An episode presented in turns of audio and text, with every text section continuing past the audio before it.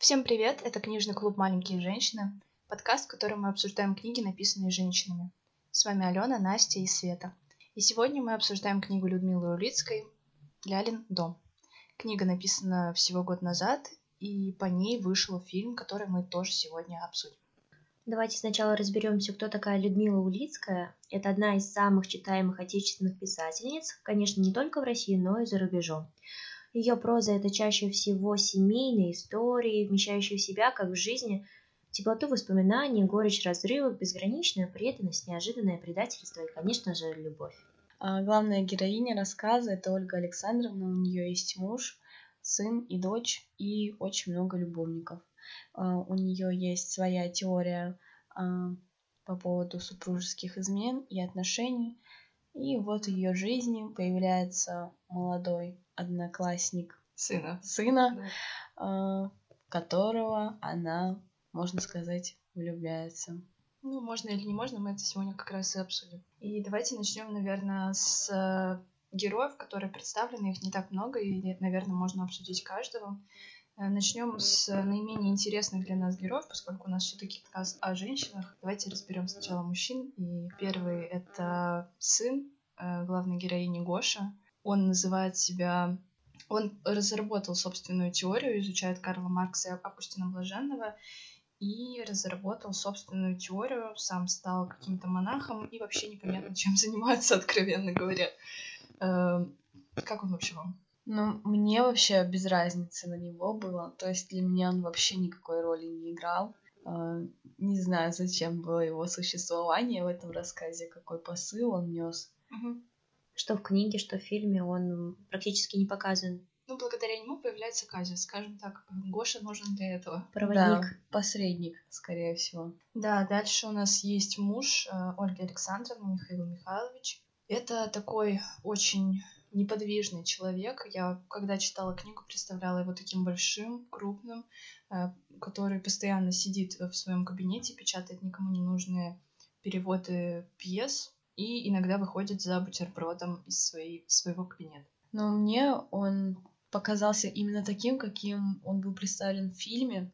Он, наверное, просто был очень влюблен в свою жену, и все, что она делала, эм, за пределами дома и в доме, то есть все ее вот эти измены и похождения, на которые он, скорее всего, закрывал глаза э, большой любви, потому что когда э, в некоторых сценах в фильме именно э, они вместе, то видно, что он очень заботливо к ней относится, как будто бы. Угу. Мне кажется, это вам показалось, потому что вы сначала прочитали книгу, а потом уже посмотрели фильм. Я же сначала посмотрела фильм, а потом прочитала книгу.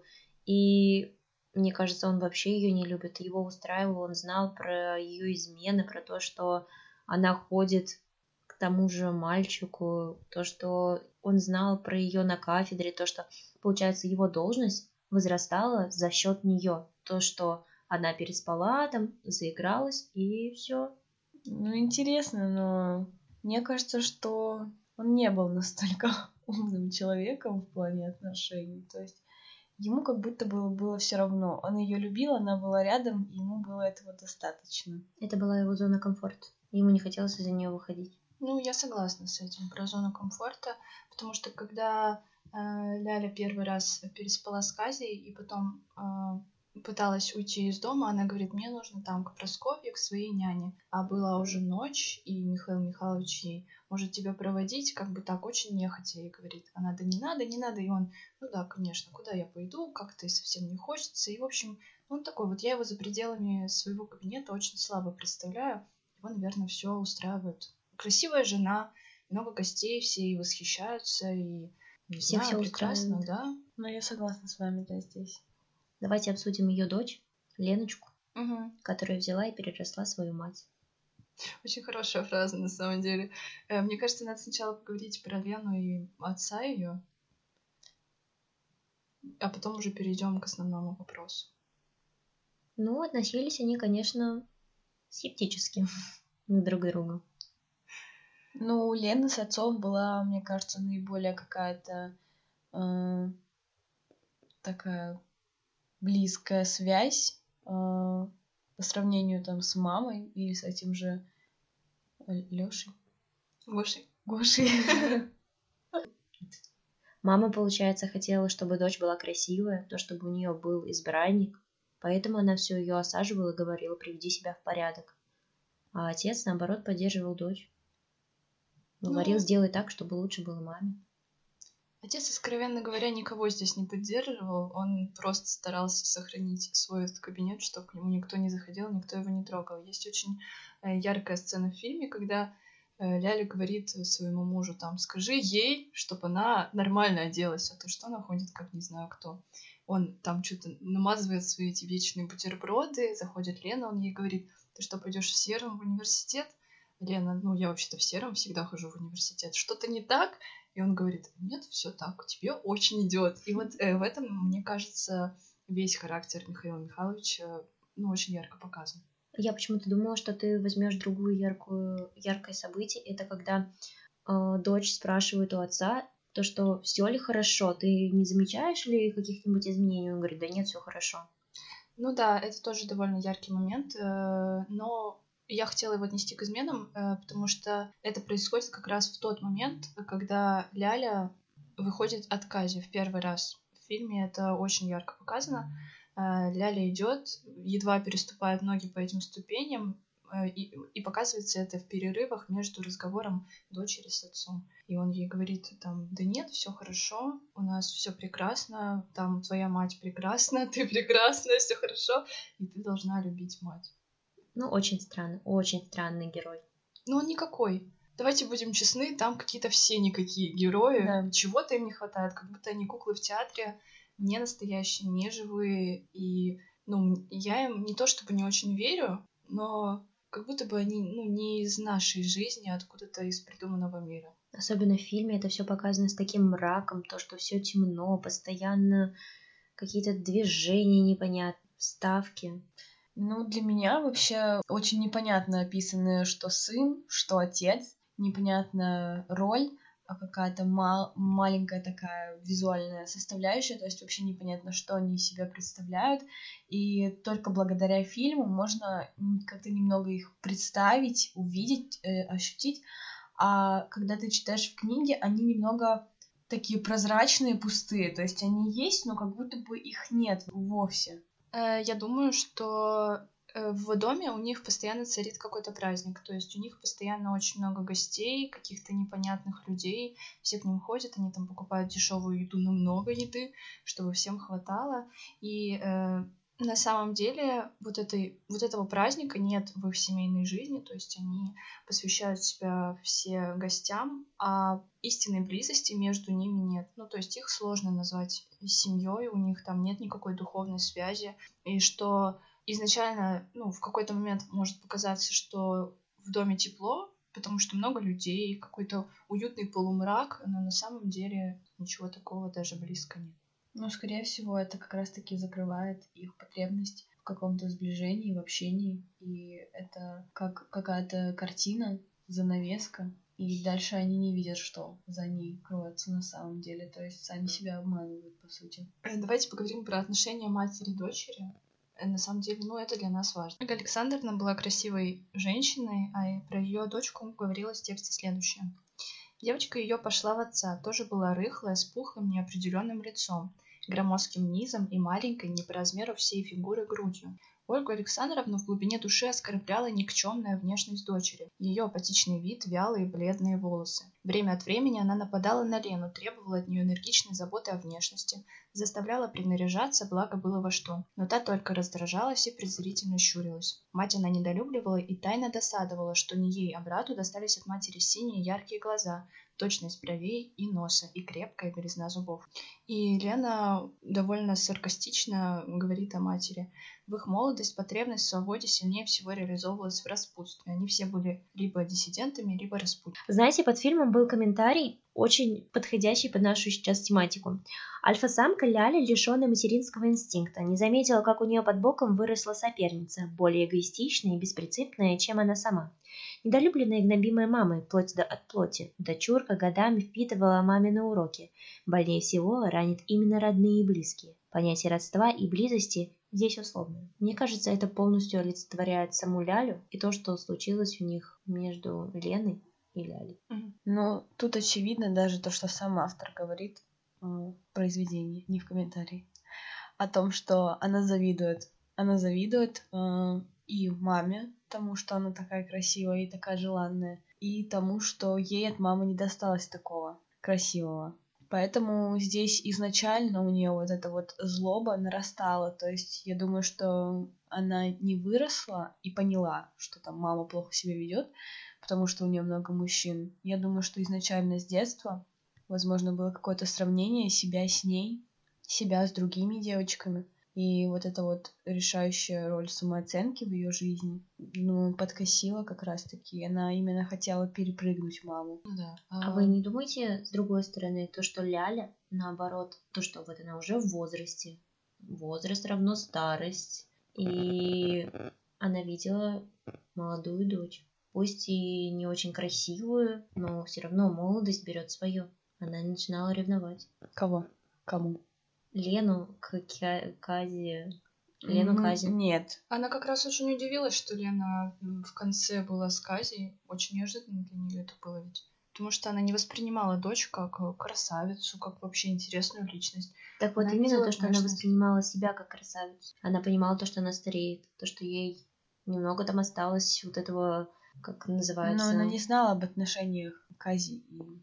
Лены, если они были. То есть эта ненависть у них взаимная была изначально, в самом начале, так сразу говорится, о том, что друг друга они недолюбливали. То есть если с сыном э, Ляля в хорошем контакте была, то... Но сын и был похож на маму. Он тоже такой, такая Ну да. зажигалочка, к нему там все люди тянулись, и всегда рядом с, ними, с ним кто-то был. Ну вот, возможно, именно вот это давление двух людей, которые настолько похожи, настолько одинаковые, настолько э, востребованы в обществе, а Лена нет, именно с детства все на нее вот это падало, такой груз. Ну, про Лену и Лялю очень часто бывает, что ребенок между родителями выбирает. И он выбирает одного родителя, которому он симпатизирует, а второго он э, демонизирует. И ему всегда кажется, что один родитель плохой, он там делает второму очень плохо, что его надо наказать, что второму надо открыть глаза на это. Но часто это ну, не совсем так. То есть в этом случае Михаил Михайлович прекрасно понимал, что происходит. Ему было... Ну, мы это уже обсудили. И Ляля не была плохой, просто она была вот такой вот какой-то никакой. Как и все. Ну, знаете, в фильме, наоборот, она показана очень шикарно. Но на самом деле в фильме она нисколько не какая-то некрасивая. Она достаточно красивая. Ее испортили только очки и коса. То есть, если бы ей сделали такую укладку, как у мамы, А, дали, Лену? да, Я согласна. дали герои- платье, как у мамы, то было бы очень даже неплохо. Ну, на самом деле, да, вот это меня немножко покоребило, потому что я э, сначала читала, потом смотрела фильм и совсем по-другому представляла героев, а тут прям какие-то шикарные актеры. Это как в американских фильмах для подростков раньше было какая-нибудь дурнушка просто с забранными волосами, с очками, потом снимают эти очки, она надевает платье, распускает волосы, и посмотри, какая она прекрасная. И тут тоже. Ну, конечно, хотелось бы, чтобы актерский состав был немножко другой. Хотя Да. я в восторге от актрисы, которая сыграла Ольгу Александровну. Ну, Ольгу Александровну я представляла по-другому. я согласна. Ничего Ольгу не могу представ- сказать. Я представляла ее старше, Не такой прекрасный. не такой шикарный. прекрасной, да, не такой прекрасной, шикарной женщиной. Да, есть такое. Я вообще, э, там после ее описания было описание мужа, и там говорилось, что он рыхлый, какой-то никакой, и я почему-то подумала, что это про нее описание. Я все представляла ее какой-то рыхлый, никакой. Ну, то есть это немножко не вязалось, я потом во второй раз перечитала, уже поняла свою ошибку. Но э, для меня было, конечно, шоком, когда случилась эта ситуация с Казей, и сейчас мы как раз о ней поговорим. Как вы думаете, это была измена или нет? Ну, да. Очевидно, да. Ну, что, смотря, ну, что мы считаем изменой? Я считаю изменой, если два человека договорились, что они вместе, и что у них не может быть других отношений. Очевидно, что эти герои ни о чем не договаривались, это было сразу прописано в их клятвах на свадьбу.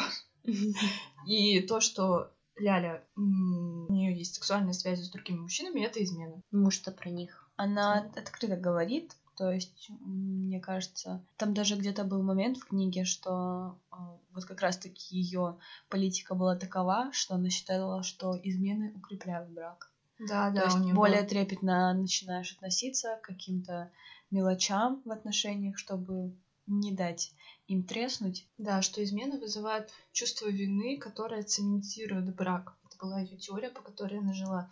И мы еще поговорим об этом в конце, об этой теории. Про измены был э, прекрасный диалог в фильме. Он, конечно, немножко топорно сделан, и ну, не совсем веришь, что герои могут так говорить, особенно там была одна женщина с такой ярко-красной помадой сидела, и ну, вот она говорит, и я думаю, выучи текст, что ты говоришь?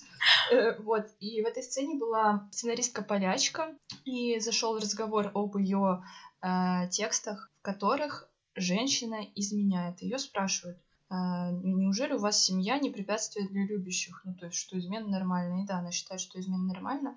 И они довольно долго об этом говорят, и в конце концов полячка говорит, Бог простит вас за мужа и семью, но не простит, если вы убили любовь. То есть, если женщина закрывает глаза на свои страсти и возвращается в свою семью, то она таким образом убивает любовь. И Бог за это ее ни в коем случае не простит. То есть, если в ней разгорелась страсть, то женщина должна в нее упасть, должна не должна с ней бороться, скажем так. Ляля выступает со своей речью и говорит, я думаю, что со мной этого бы никогда не случилось, что семья для меня превыше всего, и, конечно, измены — это какая-то ерунда. И я не знаю, книжная Ляля стала бы такое говорить, но, наверное, скорее всего, да, мне кажется, потому что для нее было важно вот эта внешняя составляющая ее семьи, что у них все благополучно, все у них прекрасно, вот у нее там шикарный сын, у нее работящий муж, ну, дочь какая-то не вышла, и поэтому ей как-то, как-то, ну, не полная картина складывается. Да. Ну, я согласна, что для нее было важно вот именно мнение какое-то о себе составить. Хотя э, тоже двоякое, то, что она, например, на кафедре с кем-то встречалась там. То есть разве об этом никто ничего не знал, не слышал, не видел? Да, конечно, знаю. Конечно. Там же в фильме показан эпизод, когда она звонит по телефону и разговаривают договариваются о встрече. Ну вот, в том-то и дело. То есть это все было на виду, этого было много, но в то же время прямо на такую картинку семьи такой прям идеальный пытается построить. Мне кажется, это сделано для мужа, чтобы муж был лицом профессор. Ну, все мы пытаемся построить какую-то идеальную картинку. И человек, который просто смотрит со стороны, который не вникает во все это, ему кажется, что все идеально у них. Это ведь типично для людей. Такое происходит постоянно. А потом заглянешь в любую семью, такой кошмар там, конечно, творится, что лучше бы и дальше наслаждался этой прекрасной картиной. Но этот эпизод с полячкой, я не понимаю, почему он откуда он вообще возник. То есть это, получается, в фильме он есть, а в книге его нет. Ну, э, в фильме не было закадрового голоса, который бы показал теорию Ляли, а теория это очень важна. Но эпизод образом... это очень сильный. Ну, так они как раз-таки и раскрыли личность Ляли о том, э, какая вот это у нее теория брака mm-hmm. и как она к нему относится. То есть тут вот через это было раскрыто, хотя, возможно, если бы я не прочитала книгу, то, возможно, до меня бы не дошло. Ну да, есть такое. Ну, вообще, мне фильм не понравился. Скажем, в книге все гораздо глубже, объемнее, понятнее. Он более сжатый фильм. Вот я, получается, сначала смотрела фильм, и я бы вообще не начала бы читать книгу, если бы мне не надо было бы. Потому что я весь фильм пыталась понять, зачем замуровано окно. Основной вопрос. И вот книге это, получается, раскрыто полностью, ну как не полностью, но хотя бы на это прописано, а в фильме она просто замурована. Угу. Ну, мы еще вернемся к окну. Э, давайте все-таки про измены и про то, что произошло между Лялей и Казей. Кази — это одноклассник Гоши, цирковой артист, у него цирковые родители, и он сосредоточен на телесном. Ему все равно на эти теории Гоши сумасшедшие, непонятные. Он э, вообще не особо заморачивается насчет умственного. И вот как-то Ляля заходит к нему э, принести бутерброды, когда он болеет, он лежит, она открывает простынь, и он э, каким-то голосом говорит «возьми». И, в общем-то, с этого начинается основной конфликт нашей героини. Вообще, э, очевидно по тексту, что Ляля интересуется одной стороной жизни эротической, и у нее вся жизнь завязана на этом. У нее очень много любовников, они там набегают одна, один на другого, она флиртует с соседским котом, и все ее устраивает. Никаких у нее мук совести нет, и вообще там об этом даже э, не думается. Но с появлением Кази все меняется. И э, есть прекрасная цитата. Ляля, дорожа каждым мгновением и каждым касанием, как самым последним, вся была сосредоточена на одном. Еще однажды достичь берега, где мощный мальчик освобождал ее от самой себя, давно уже оказавшейся постылой и скучной. И первый их акт описан таким, ну, так, будто это что-то невероятное для Ляли, то, чего она никогда не испытывала ни с кем, несмотря на огромное количество своих любовников. И, ну, вообще жизнь Ляли разрушается, когда она видит Лену с Кази. Почему это происходит? На самом деле, кстати, это очень символично, потому что я уже сказала, что Ляля подчинила свою жизнь эротической стороне, и эта же эротическая сторона ее убивает. И Ляля погружается внутрь себя, и она становится какой-то очень сострадательной ко всему живому. Там говорится, что она жалеет кактус, жалеет кастрюлю, жалеет какого-то таракана. Врачи не могут понять, что это. Там говорится о том, что это возможно, редкая форма аутизма, но на самом деле я очень дум- долго думала, что произошло, и думаю, что это начало какой-то ее душевной жизни, то есть это настолько сильно э, ситуация с Казией и Леной ее изменила, что теперь она может сострадать. И сострадание это все-таки какое-то проявление души, и э, Улицкая дает ей, наверное, шанс зажить новой жизнью, какой-то внутренней, интимной и недоступной чужим взором. И пустыня, которая была описана в книге, но не показана в фильме, в фильме «Окно исчезло», появился Казя с прекрасным торсом, манящий и зовущий. А в книге был сначала Казя, и он летал, были видны только его ступни. Кстати, насчет ступни я не очень поняла. А, там было когда она к ним первый раз к нему пришла, говорила, что они у него не лежали, а стояли. И потом да. она долго тянула носочки, когда сама лежала. И тут тоже эти ступни, видимо, это какой-то скрытый знак, но не очень поняла. Вот, и потом в окне-то появляется все таки пустыня с иссохшими растениями, и для меня эта пустыня стала олицетворением ее души, такой вот иссохшей, засушенной, она появляется в этой пустыне, и, наверное, после этого начинает жить. Ну, интересная теория, я почему-то не подумала об этом. Э, в тексте знаем, что у нас есть разные виды конфликтов, внешний и внутренний. Этот текст сосредоточен на внутреннем конфликте, когда конфликт находится в, внутри одного героя. С одной стороны, у нас здесь теория брака Ляли и ее совершенно легкомысленное отношение ко всем любовникам и в целом ко всем людям, которых она встречает. С другой стороны, это ее внезапно вспыхнувшая страсть к Казе, которую, с которой она не справляется, и эта страсть ее разрушает. То есть она на самом деле впервые, наверное, по-настоящему полюбила. Если это можно назвать любовью, все-таки я больше склоняюсь, что это страсть, а не любовь. И впервые она там сосредоточилась на одном человеке, она вообще ни о чем больше не могла думать, она там э, спать не могла, убегала из кровати в самый сонный час утра, приходила поздно, едва-едва там кормила э, своих детей и реально не могла ни о чем другом думать. И, конечно, то, что произошло, ее убило. И ее теория терпит крах, и это причина, по которой она уходит в себя. Есть цитата «Вот настигло ее наказание за всю легкость ее беззаботных любовей, за высокомерную снисходительность к любовному страданию, именно к этой ее разновидности, к женской жадной неутолимости чувств».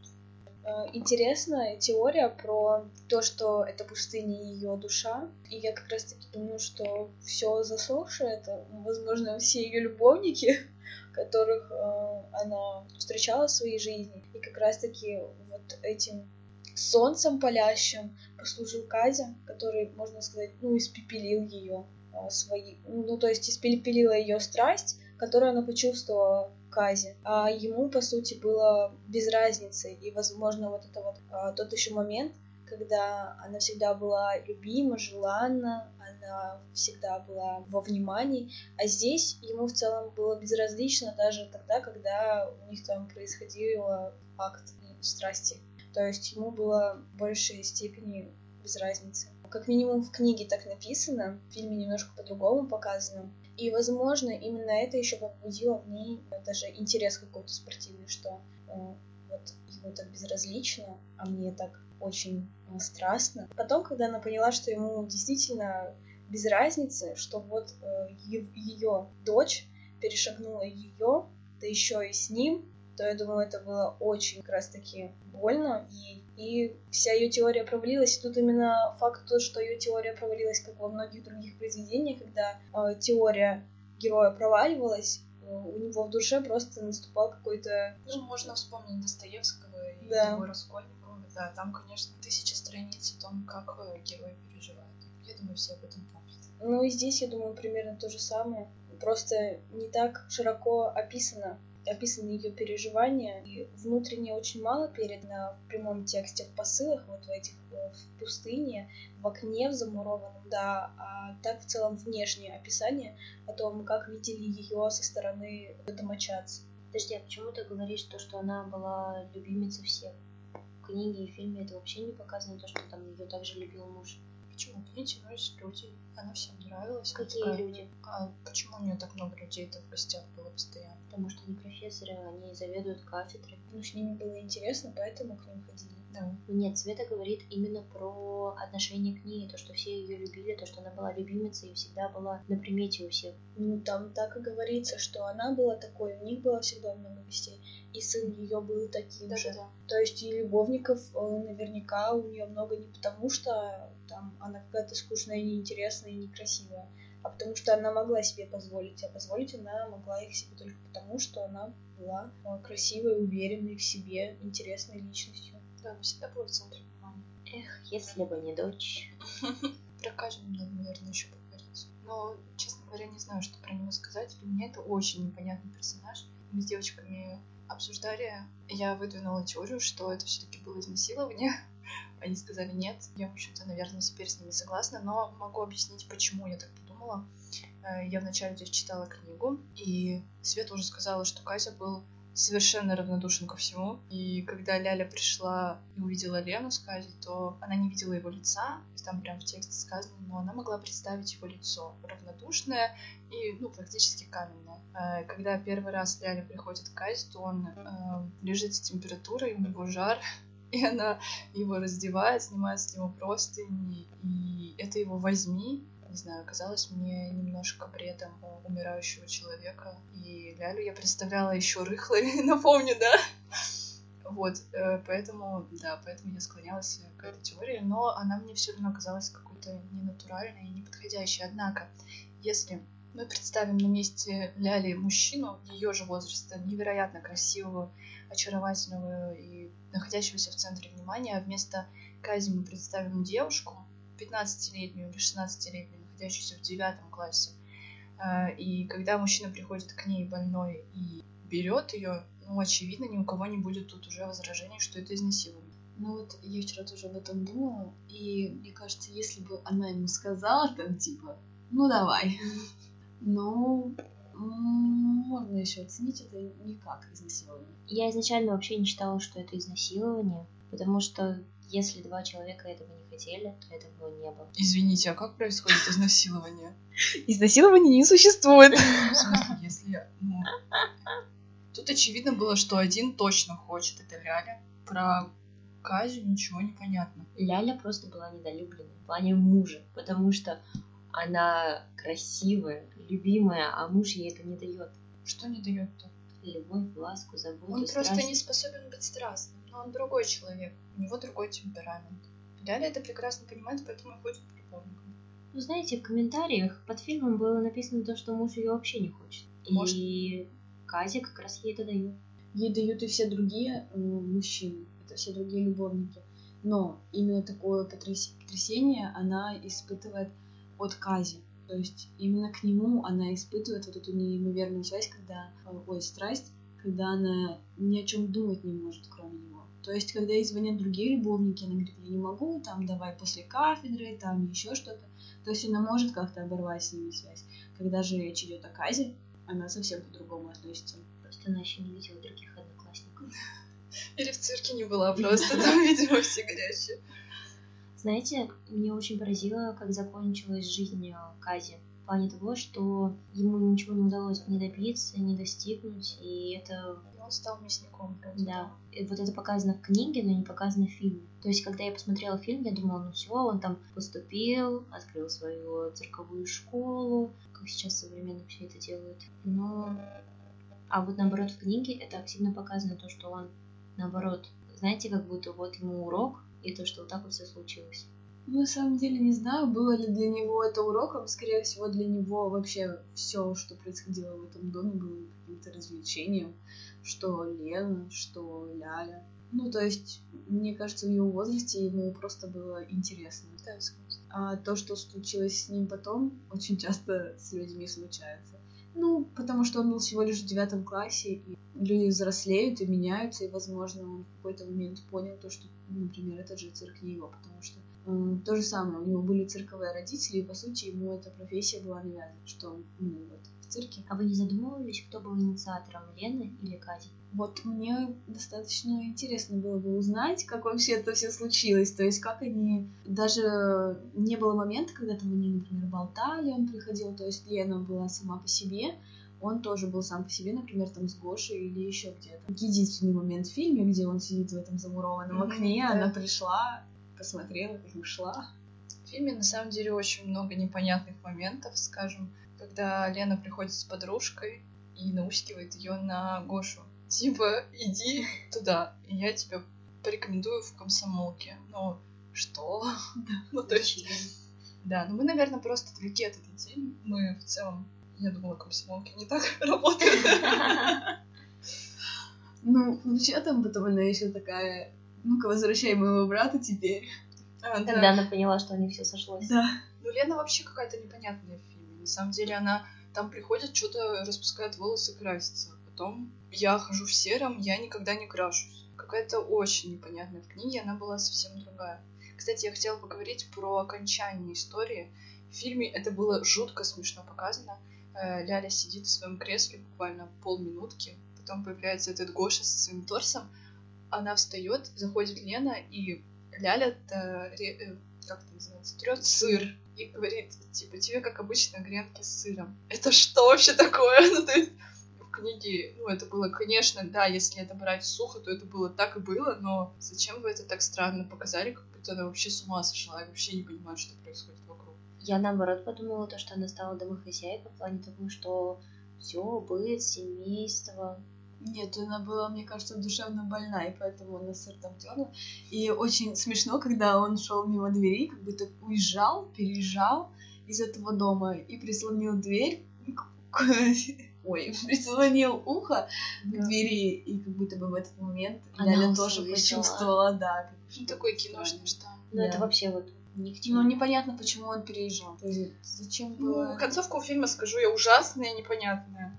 И как будто бы надо в 45 минут было уложиться. Давайте по-быстрому все закончим, как-нибудь уж свернем этот проект. Так потому что его никто не смотрел больше 45 Нет, минут. ну там очень долго. Вначале, например, какие-то моменты растянуты, ненужные, когда приходит подруга, и они обсуждают Кази.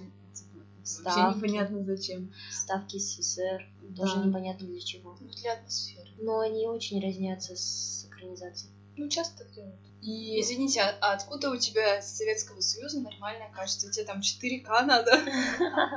Россия один. Давайте поговорим про окно. Для меня это было просто загадкой в начале фильма, в конце фильма и в середине фильма. И только это я потом поняла, когда начала читать книгу. В фильме вообще никакого внимания не уделяется этому.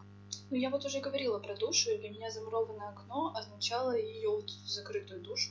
Про то, что не то, что она закрыта от других, и это тоже, а про то, что ее душа закрыта от нее самой, и она вообще не задумывается о своем внутреннем состоянии.